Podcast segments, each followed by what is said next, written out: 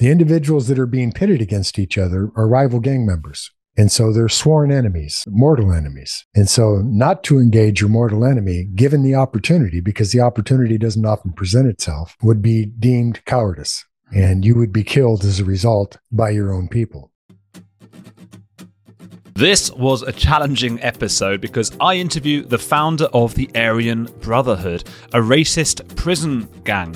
My mate and co host Shaun Attwood is no stranger to true crime, having worked on both sides of it as a journalist and presenter now, and also as the boss of an organised crime ring in the States that smuggled ecstasy. Shaun spent five years in America's deadliest prison in Arizona and even featured on the UK TV show Banged Up Abroad.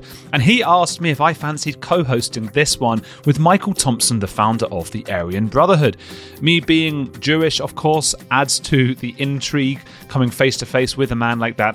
And I said yes because I wanted to see inside this man's head. Michael Thompson has since done something of a 180 turn. He doesn't hold racist beliefs now. In fact, he claims that he sort of never did, and that the Aryan Brotherhood wasn't set up to be racist. As regular listeners know, my style is not to push too much or be judgmental. I'm just curious, I'm intrigued about what I can learn just from listening to him. And I don't infantilize my listeners. You can make up your own minds about how much to believe. Personally, I would say that I find I think Michael should take a little bit more responsibility for some of the, the the views of the gang. Looking back over the interview, I find there are just quite a few times where uh, he seemed to be in the wrong place in the wrong time and was misunderstood. And sometimes I think it would be better if he could just hold his hands up and say, you know, I don't hold those views now, but you know, because there are claims that it was never supposed to be racist, the Aryan Brotherhood, and I just find that to me that's just a little bit far. I am trying to remain curious and non-judgmental, of course. Uh, that said, it is fascinating to hear someone you might have a certain image of musing so calmly and philosophically about existentialism and and philosophy and whatever else. He's a very, very smart and softly spoken Aryan Brotherhood founder. You know, in this first part, the second part is out next week. We talk about the crazy way that guards forced prisoners to fight each other and then killed them when it became violent and sort of put bets on them. It's it's one of the most extraordinary things I've ever heard. Actually, uh, absolutely awful, and again shows that fine line between perpetrator and victim, police officer and criminal, and all those kinds of things. You know, the things movies are made about. Thank you to Shaun Attwood for putting this together. Do go follow his audio and YouTube channels. Coming up are episodes with Rebecca Smethurst about black holes, a piece about Julian Assange, and lots more cultish and ideological stuff coming up. But now, you're on the edge of the Aryan Brotherhood with Shaun Attwood and Michael Thompson.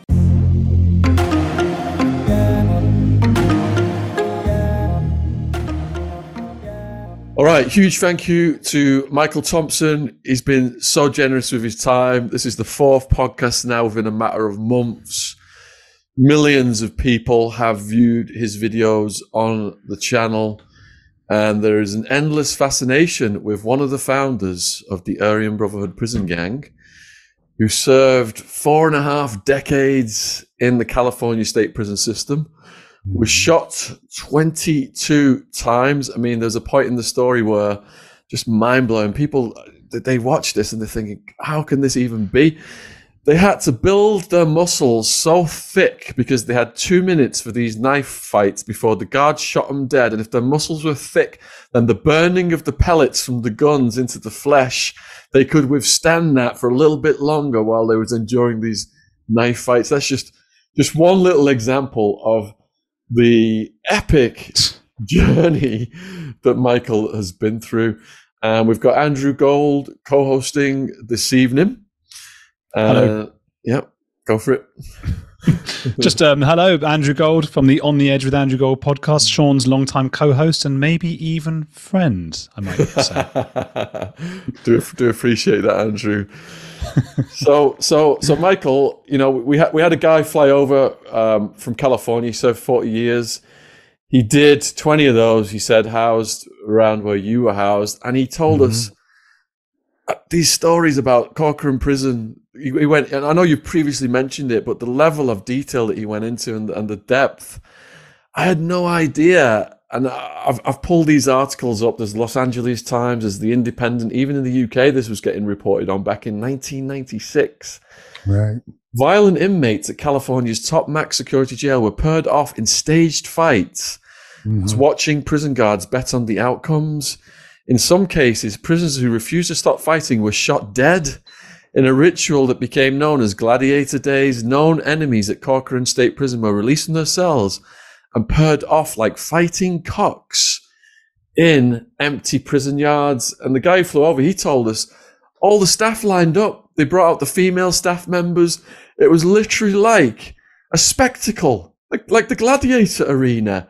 What, what, mm. what, what, what can you confirm about that, Michael? Well, it's true. Um, you know, I can, I guess, just right off the top, confirm that those things were happening. You had a um, uh, Department of Justice investigation that was conducted um, into that very aspect. That that didn't occur until after uh, eight inmates had been killed, shot and killed, and um, so then the Department of Justice, as well as the FBI, came in and did an investigation, and the uh, California legislature, um, Romero, I think was her name, she was the chairperson of the Senate Select Committee, and uh, she held uh, hearings on that. There's um, an enormous transcript available to the public if they really want to get in depth into what was going on, but it's true. And um, I know that from firsthand knowledge on a couple of levels. Not only was I the subject of being set up a few times um, for fights, but uh, I also worked as the captain's clerk uh, on that particular yard that they're talking about. And um, so not only would uh, staff gather to watch these fights, um, but what was to me even more interesting was that those fights were videotaped. And so they would bring those into the office, and more staff would even gather around. They, they'd kind of you know make their way in and check out the video, and um, there, of course, they were taking book um, on the outcome. Wow! And um, yeah, it, it was uh, pretty extreme. But hmm. Corcoran is where um, the guards developed what was called the Green Wall. And the Green Wall was a takeoff of um, another gang, essentially. And the members of that Green Wall were called uh, Sharks. And um, they engaged in their own form of violence, which was pretty extreme. And I was the subject of um, a few of those beatings. Take us inside your mind, your headspace, when you're just realizing you're being pushed into a fight by guards and, and that if you don't, you're going to be killed by them. What does that feel like for you? Hmm. It's a great question, Andrew. Um, you're constantly prepared in an environment like that. Um, the term is when the gates rack. And what that means is, is when the doors open. Now, oftentimes those doors will open with no warning, nothing. And the next thing you know, you're out on the tier um, with your enemy and if you don't go out to the tier, of course, then your enemy comes into the cell. And if he has a knife, then you've really uh, set yourself at a disadvantage because of the uh, small space involved. If you're out on the tier, you're actually able to move better. So you're in front of the gunner. And um, the key, just like in anything else, is that you have to keep moving. So it really becomes, as a result of preparedness, second nature. Um, it's probably difficult, I think, for most folks to wrap their mind around this level of violence. You know, I've had people um, express to me the idea of uh, these altercations uh, being sensationalized. Um, you know, the truth of the matter is, is that when I tell these events as they happened, and like you asked, the question is what was in my mind. Um, first and foremost is survival. But I always put a check upon uh, the, the degree to which I express the facts associated with this because most people can't deal with it. Um, the blood, the violence, the gore, um, you know, the aftermath, all of that are extreme. And um, particularly when, if you stop and think about it, you're actually fighting for sport. Um, this is a, a, live or die type situation. But the fact of the matter is, it's for sport. Now, some of the combatants would go into the altercation with that in mind.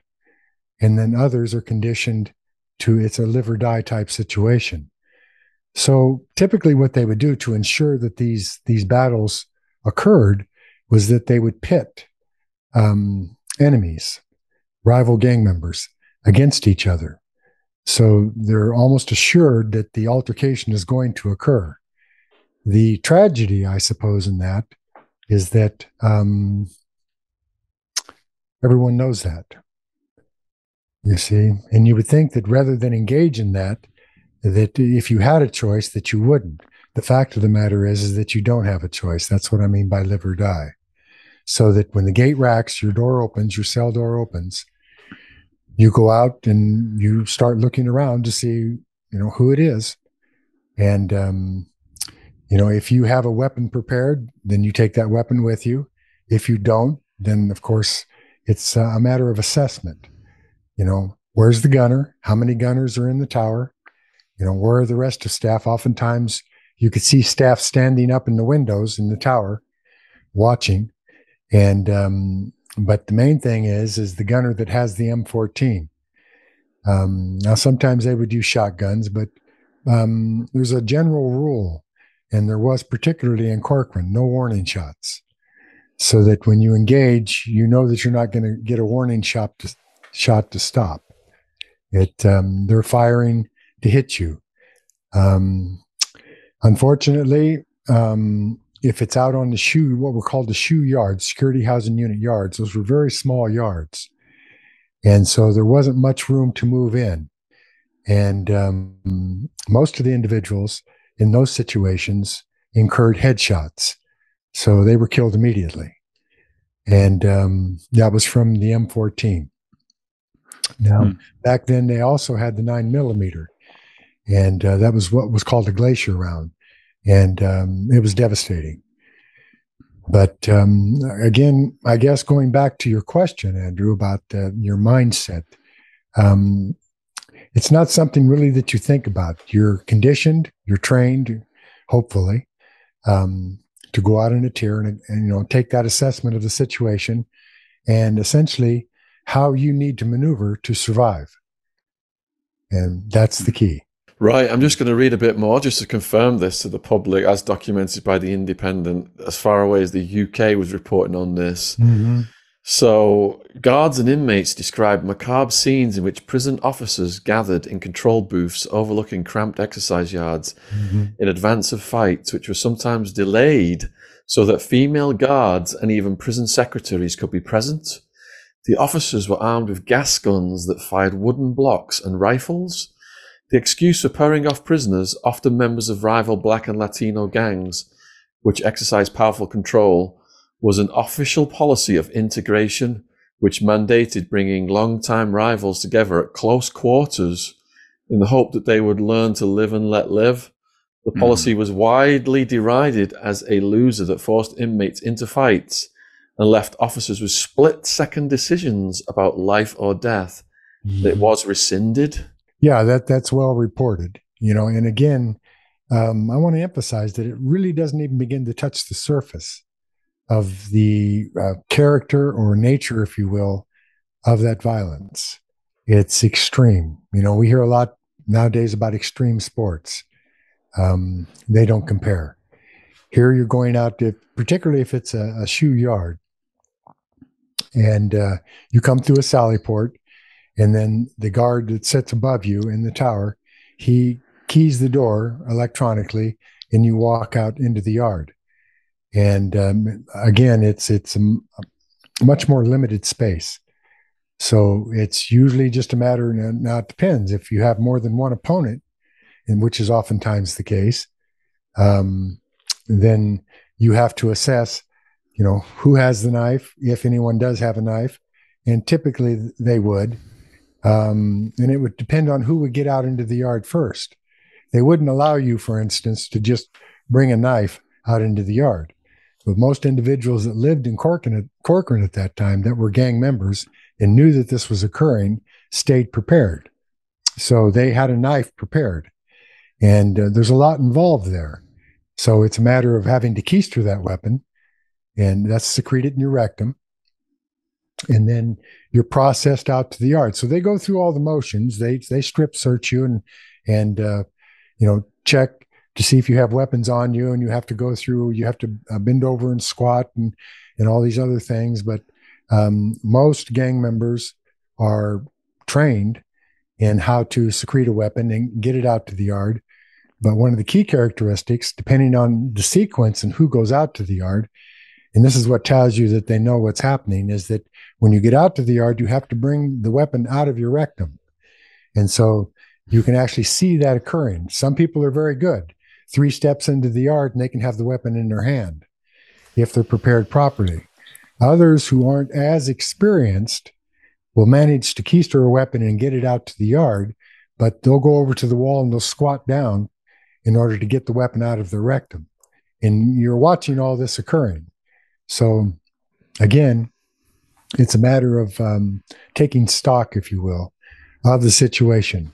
How many there are, who has a weapon, see how many gunners are in the tower, and um, and then advancing forward to make your move. And, and as always, even in that small space, the key to staying alive is to continue moving, to keep moving, because it makes you um, less of a target.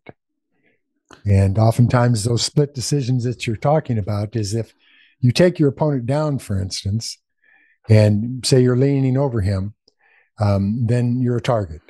And that's usually when they take their shot. So they'll take their shot uh, with the explanation that um, imminent harm to the opponent. And so they're justified in it. And typically you'll see that much on the video, you know, and they had a, a terrible habit of erasing these videos. Like I said, I was a captain's clerk. I actually wrote the reports for these. It's called an 837 incident report. So I would write all the officers' reports. I would write the lieutenant's report, and that entire report would then be submitted to Sacramento for review. And usually it was uh, approved and then sent back, and then it was processed.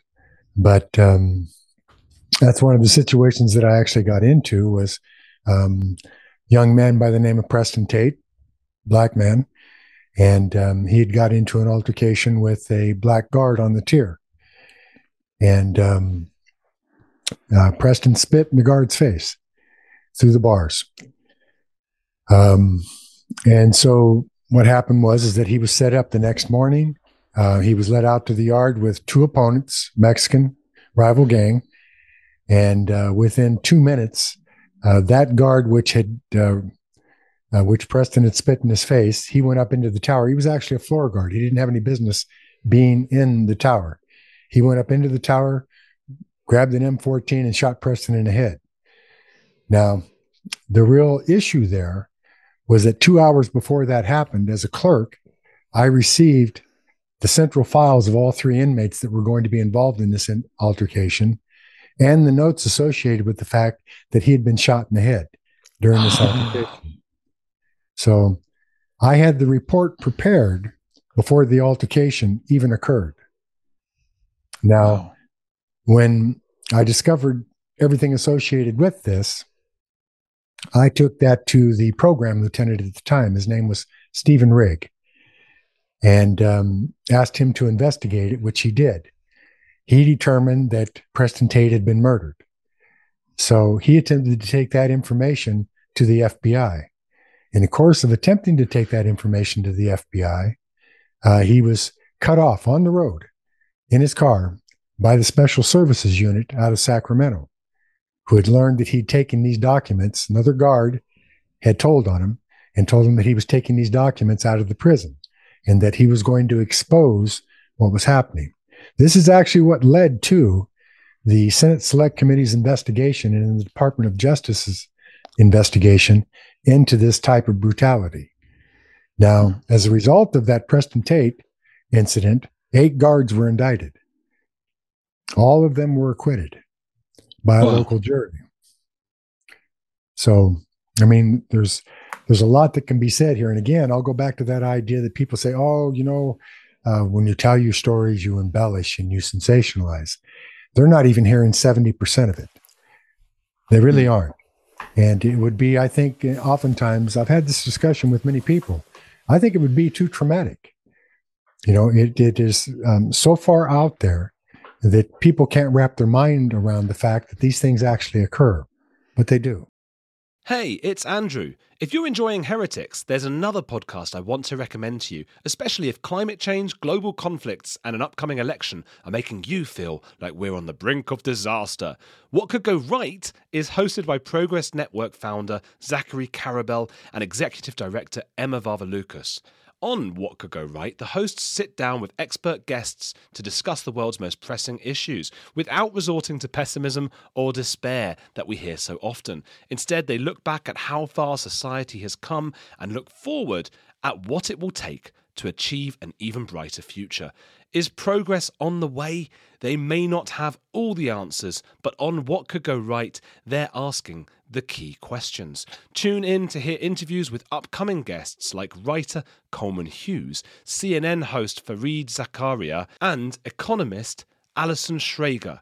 If you're looking for a weekly dose of optimistic ideas from smart people, join them every Wednesday on What Could Go Right, available wherever you get your podcasts. A few decades ago, private citizens used to be largely that private. What's changed? The internet. Think about everything you've browsed, searched for, watched, or tweeted. Now imagine all of that data being crawled through, collected, and aggregated by third parties into a permanent public record. Your record. Having your private life exposed for others to see was once something only celebrities worried about, but in an era where everyone is online, everyone is a public figure. To keep my data private when I go online, I turn to ExpressVPN. Did you know there are hundreds of data brokers out there whose sole business is to buy and sell your data? The worst part is they don't have to tell you who they're selling it to or get your consent. One of these data points is your IP address. Data harvesters use your IP to uniquely identify you and your location. But with ExpressVPN, my connection gets rerouted through an encrypted server and my IP address is masked. Every time I turn ExpressVPN on, I'm given a random IP address shared by other ExpressVPN customers. That makes it more difficult for third parties to identify me and harvest my data. And the best part is how easy ExpressVPN is to use. No matter what device you're on phone, laptop, or smart TV all you have to do is tap one button to get protected. So if, like me, you believe that your data is your business, secure yourself with the number one rated VPN on the market. Visit expressvpn.com slash heretics and get three extra months for free. That's expressvpn.com slash heretics. Go to expressvpn.com slash heretics to learn more.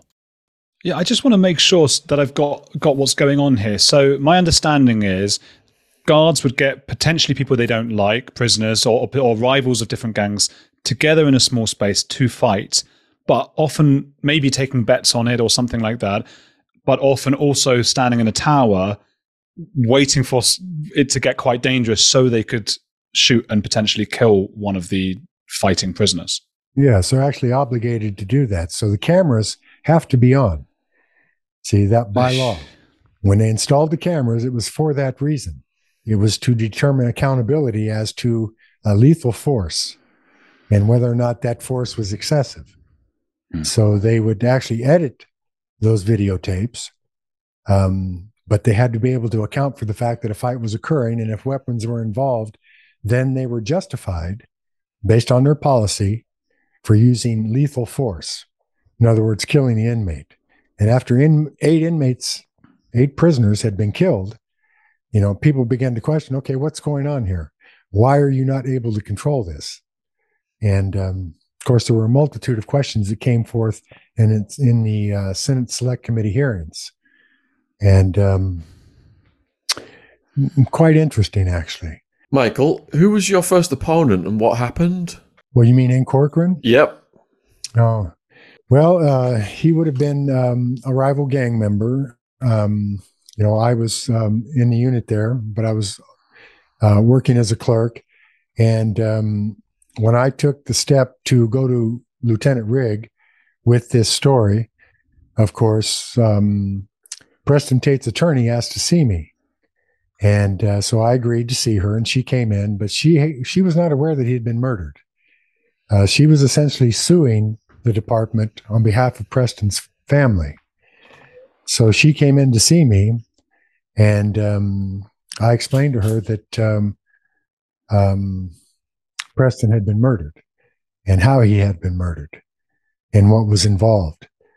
And um, that even kicked off a further investigation. But the fact that staff believed that I was now going to testify in court on behalf of the Department of Justice because eight guards had been indicted, uh, they essentially set me up false charges so that they could put me into the hole.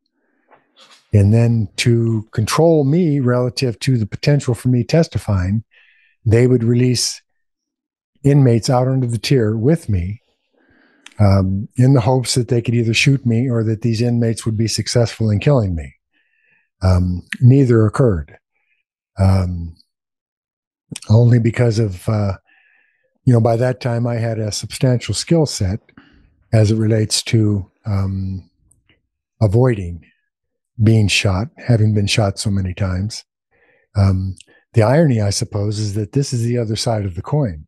Um, uh, of all the times that I had been shot, those 22 times, uh, I was an active gang member and I was engaged in combat with other gang members.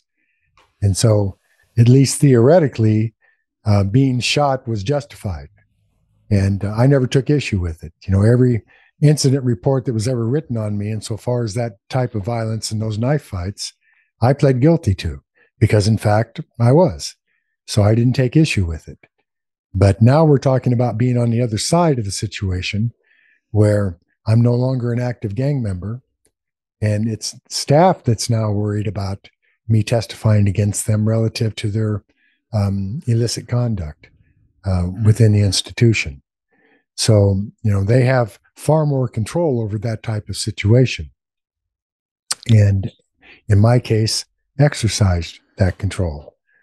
So um, they made sure that I was housed in a unit that had um, individuals that um, essentially would have loved um, to engage me.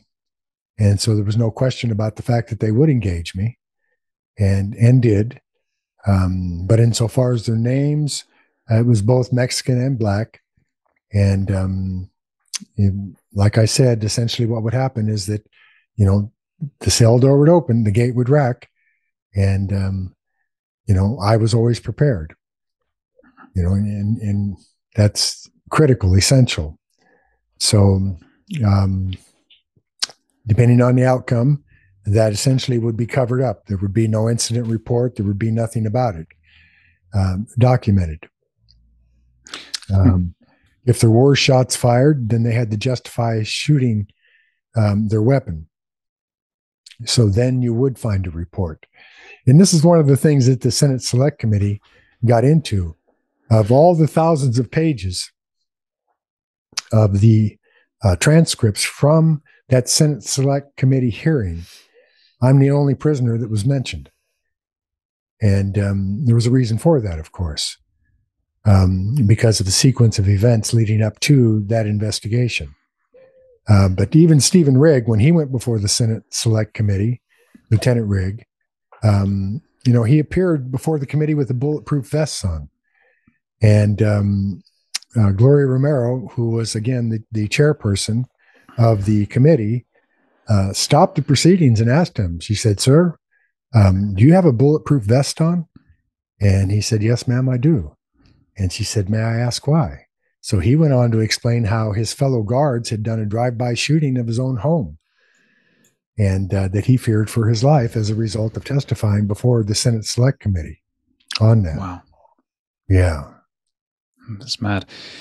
Just going back to, you know, you're thrown out like a sort of gladiator here.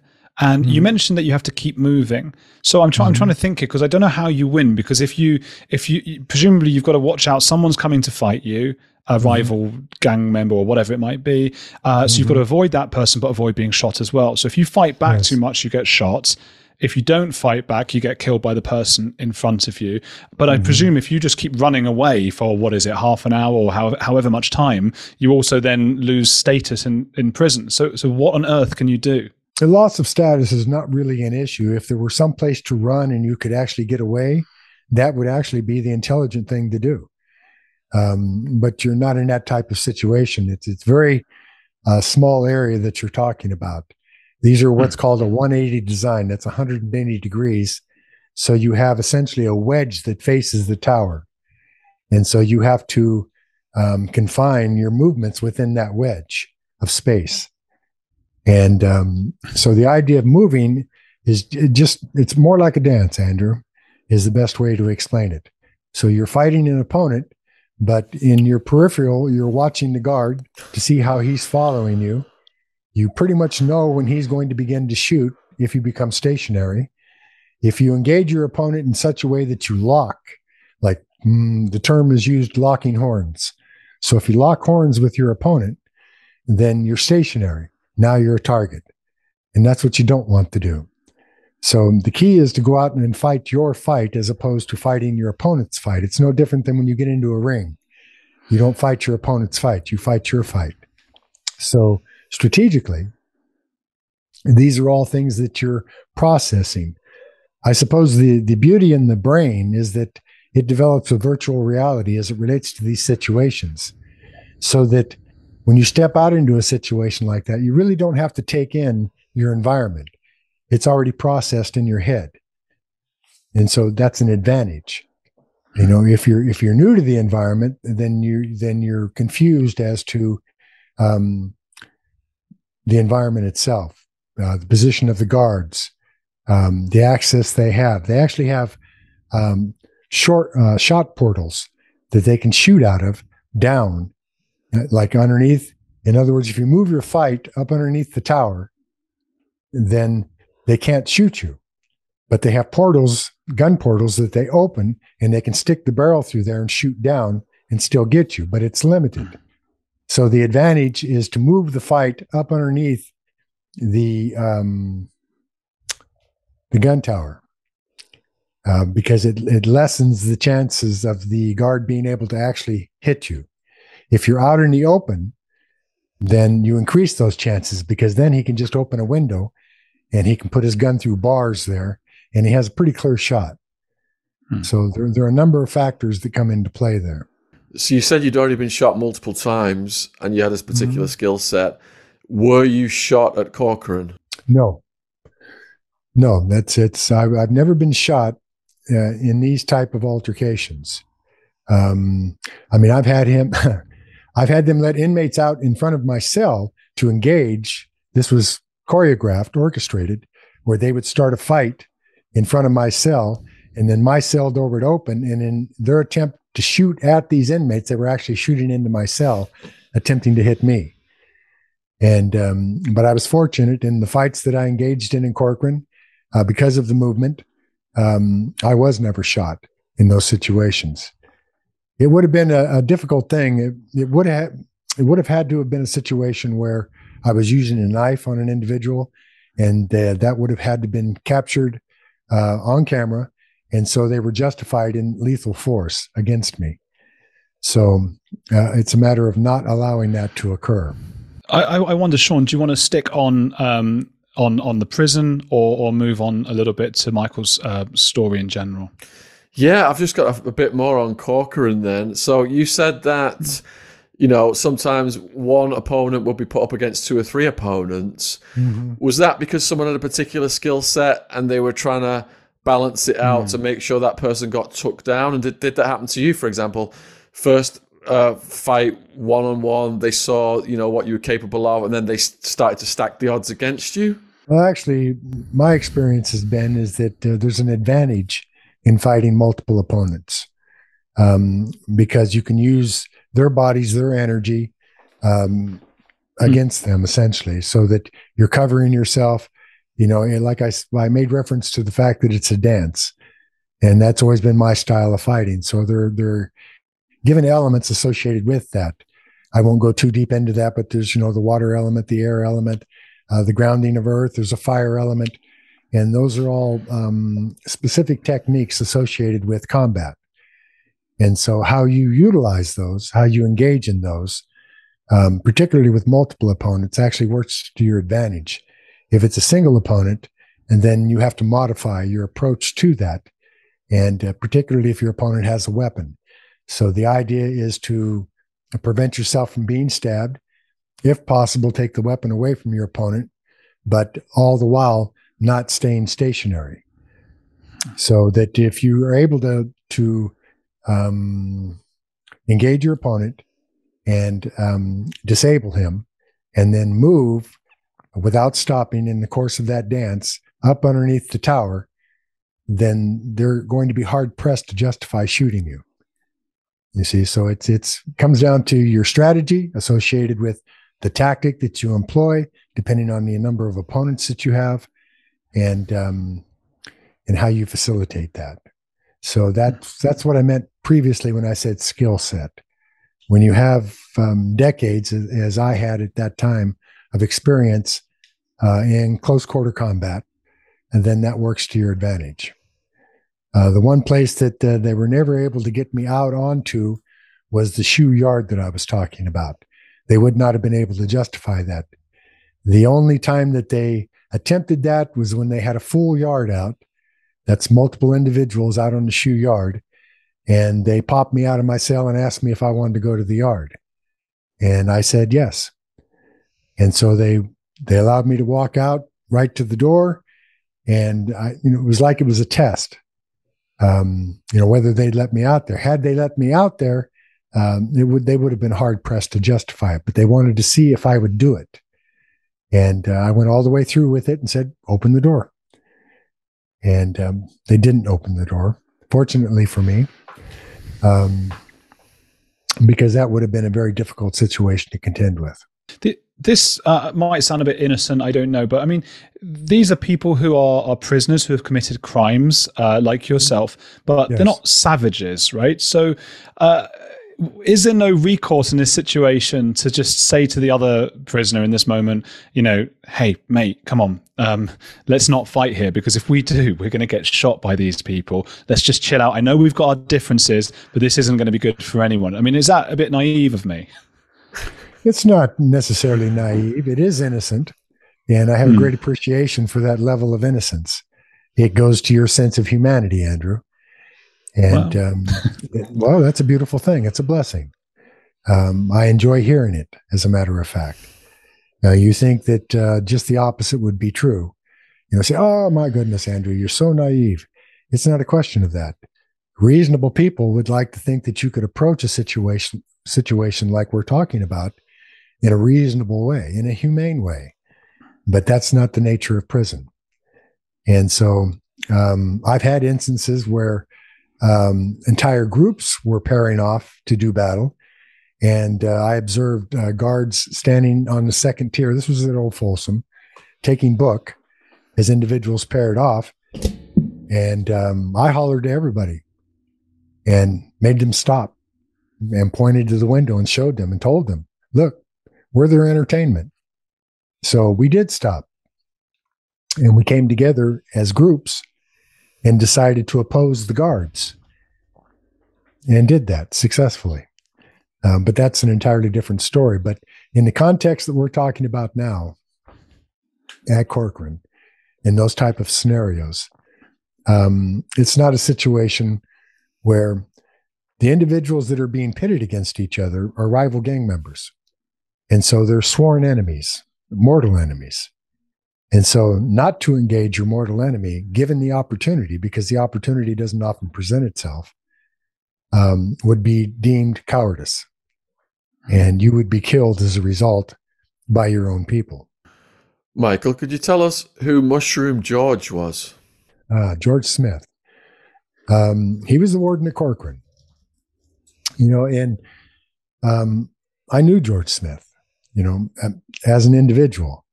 And uh, I thought he was a good man. Um, I thought he was an intelligent man. Um, but he had reached the point in his career where I think he'd become mm, tired. And there was a lot going on at Corcoran. So his subordinates, associate wardens, and captains essentially took control of the prison.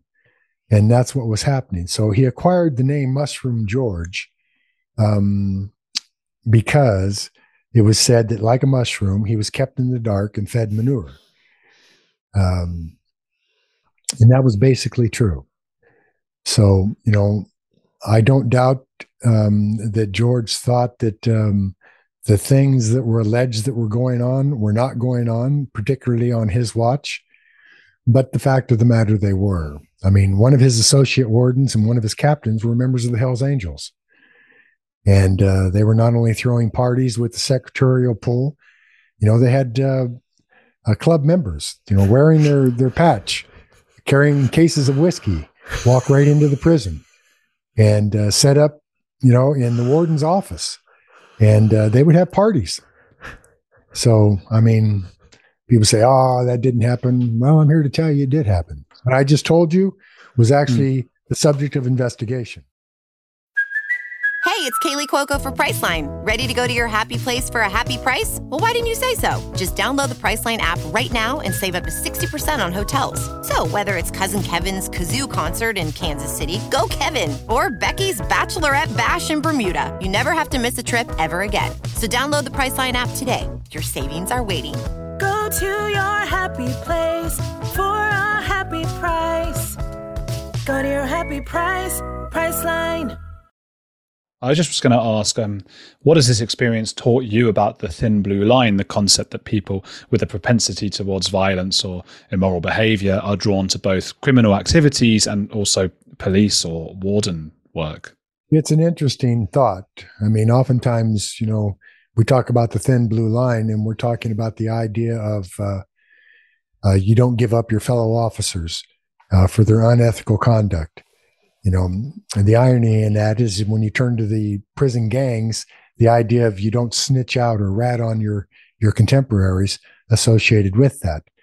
And um, you know, the fascinating fascinating thing about that is that those codes are put in place to protect the organization. You know, people say, oh, you know, you don't rat, you don't snitch, you don't cross the thin blue line, you don't do this. That's to protect those individuals who are engaged in illicit, illegal, unethical conduct. Now, that's to be expected of the gangs because that's what they are. They're, they are factions by some degree of organized crime.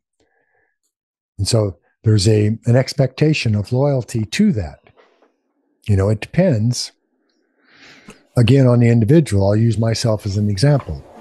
I engaged in um, multiple episodes of, of violence with my enemies, um, was developing an infrastructure for the gang, was involved in organized crime.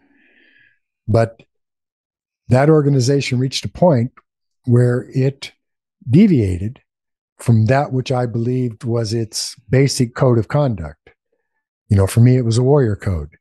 So that when they took it upon themselves to decide to start killing women and children, then I said, I will not condone that. And if I just sit by and do nothing about it, then I am condoning it.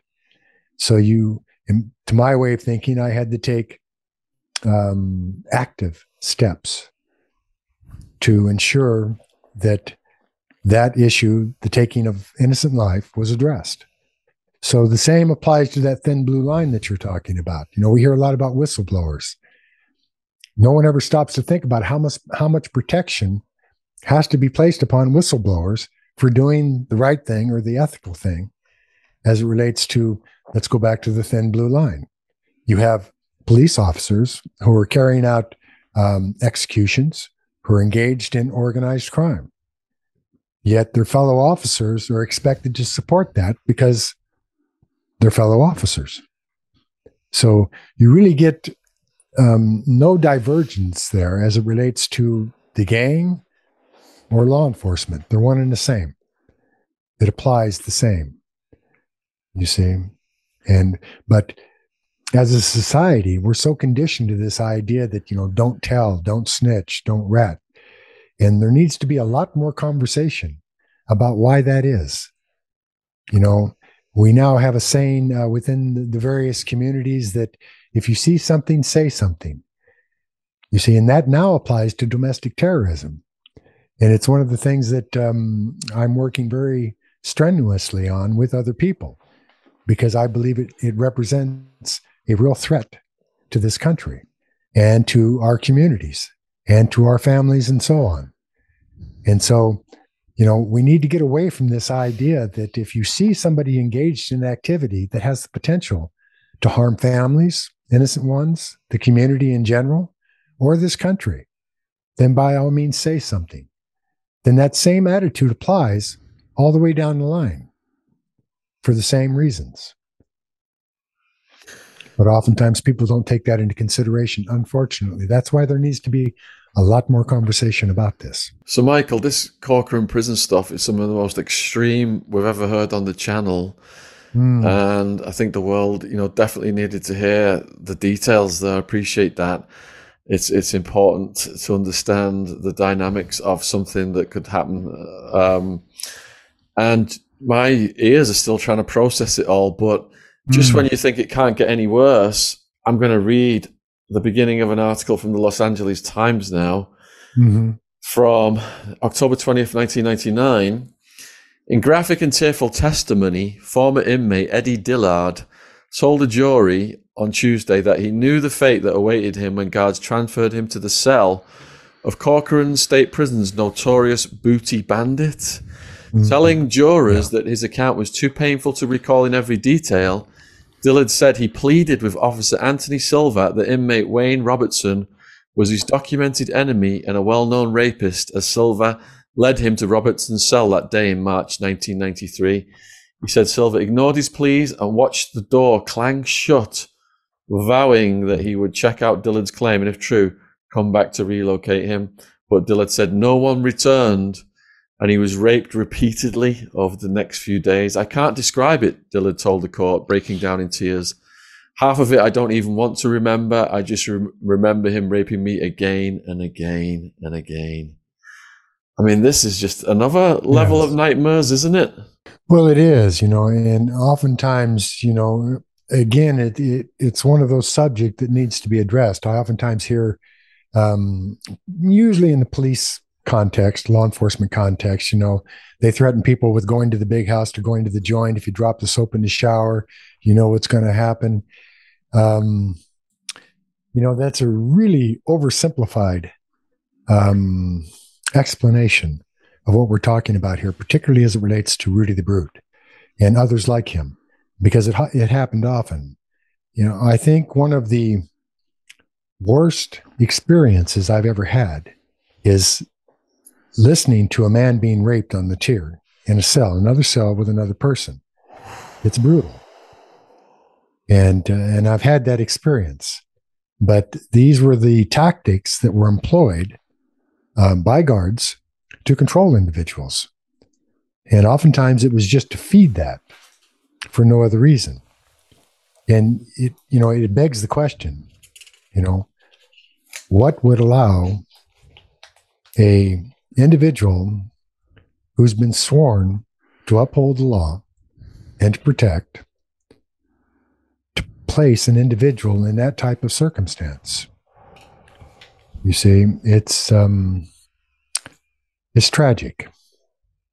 As for Dillard himself, you know, I can't imagine, and I'm not going to pretend like I can't. Like I said, I've I've heard this occurring, you know, and I know that those things did occur because I was at Corcoran at the time of Rudy the Brute. I wrote the incident reports associated with his rape of other inmates. You know, so I know I have firsthand knowledge relative to that. Um, so I know that these things did occur, um, but the callousness, the lack of humanity on the part of those individuals that allowed this to happen, that facilitated this against another human being do you, do you now feel a little bit? I don't know. I, I suppose I'm just wondering about the human condition, and once mm. we're sort of put in those kinds of places, what hmm. we can become. Like, how does that happen that somebody loses their humanity to such an extent? I mean, I know there are psychopaths. I know there's 1% of the population that have no mm. empathy, but it feels like it's something bigger than that that's happening. I think the short answer to your question, Andrew, is fear. Hmm. Um, you see, fear is is really the motivation behind most violence. Um, you know, whether that fear is associated with a particular bias or prejudice, which is usually the case, uh, but it's usually fear that's at the root of the type of violence that we're talking about. So then what it becomes is a question of survival.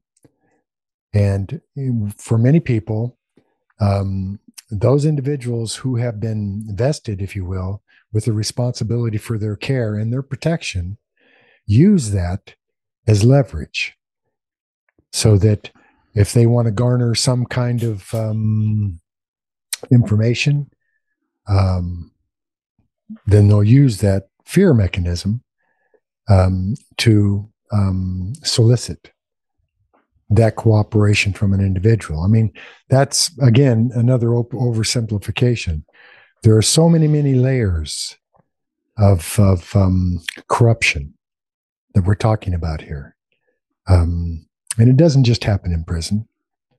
You know, it happens in jails and it happens in other institutions. It happens in mental facilities.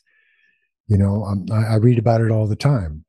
The people who are put in a position of responsibility thus power, use that um, to prey upon other individuals in some capacity. Um, you know, I'm I'm certainly not a psychiatrist or psychologist, and and I'm I'm not um, I don't have the wherewithal to address that on that level. Um, but I know that as a human being, I know how that impacts upon me and how that makes me feel. And, you know, we talk about the human condition, and, um, you know, that comes in a multitude of forms. What's really important, I think, here as we has, have this discussion is human nature and what it is to be human and, you know, to, to engage in social mores and ways. Um, that sense of uh, morality, if you will, and, and what that means toward our fellow human beings insofar as how we treat them, um, and of course, you know, there are two sides to that. You always hear the argument. Uh, one, of course, is hate, and the other is love. Um, I personally don't believe they are at loggerheads. I think what it really is is fear. And, um, you know, how fear motivates individuals to succumb um, to something other than what they know their natural um, inclination and their humanity uh, to be. The LA Times reported that guards were laughing as they fed victims to Rudy the Brute, and Rudy was vilified as one of Corcoran's most violent inmates, a convicted murderer with a long history of sexual assault, a prison enforcer who received special favors from guards. He raped and beat at least a dozen cellmates during 20 years, many of the victims small and young looking, like Dillard, according to prison documents introduced at the trial. Yeah, Rudy the Brute was just one of them. I mean, he had others. Roger Dale Smith immediately comes to mind. I know for a fact. Um, when I say fact, I mean I've actually read the record, his record, um, his documents of over 100 rapes. And, um, you know, I had the opportunity to to talk with him about that. Now, you know, he eventually became known as Pincushion Smith and uh, that was because he was he was hit numerous times and survived it. Um, so he became somewhat infamous for that.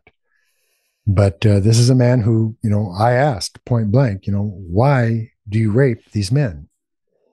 And his response to me was that they like it. Wow. He actually he actually believed that. And um, you know, that's another uh, story and, um, but, you know, Roger Dale Smith was um, the same as Rudy the Brute. And there are many others like them. And, um, you know, that's unfortunate that when you live in a controlled environment, that, that um, this is one of the realities that you're dealing with.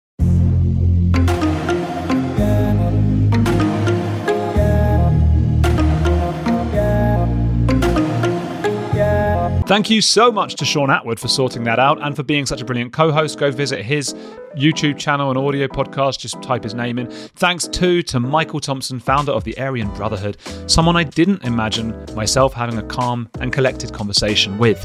Part two will be out next week. We're also looking into black holes and all sorts of weird and wonderful things. I'm Andrew Gold, and you've been on the edge. With the Lucky Land slots, you can get lucky just about anywhere. This is your captain speaking. Uh, we've got clear runway and the weather's fine, but we're just going to circle up here a while and uh, get lucky. No, no, nothing like that. It's just these cash prizes add up quick. So I suggest you sit back, keep your tray table upright, and start getting lucky. Play for free at LuckyLandSlots.com. Are you feeling lucky? No purchase necessary. Void where prohibited by law. 18 plus terms and conditions apply. See website for details.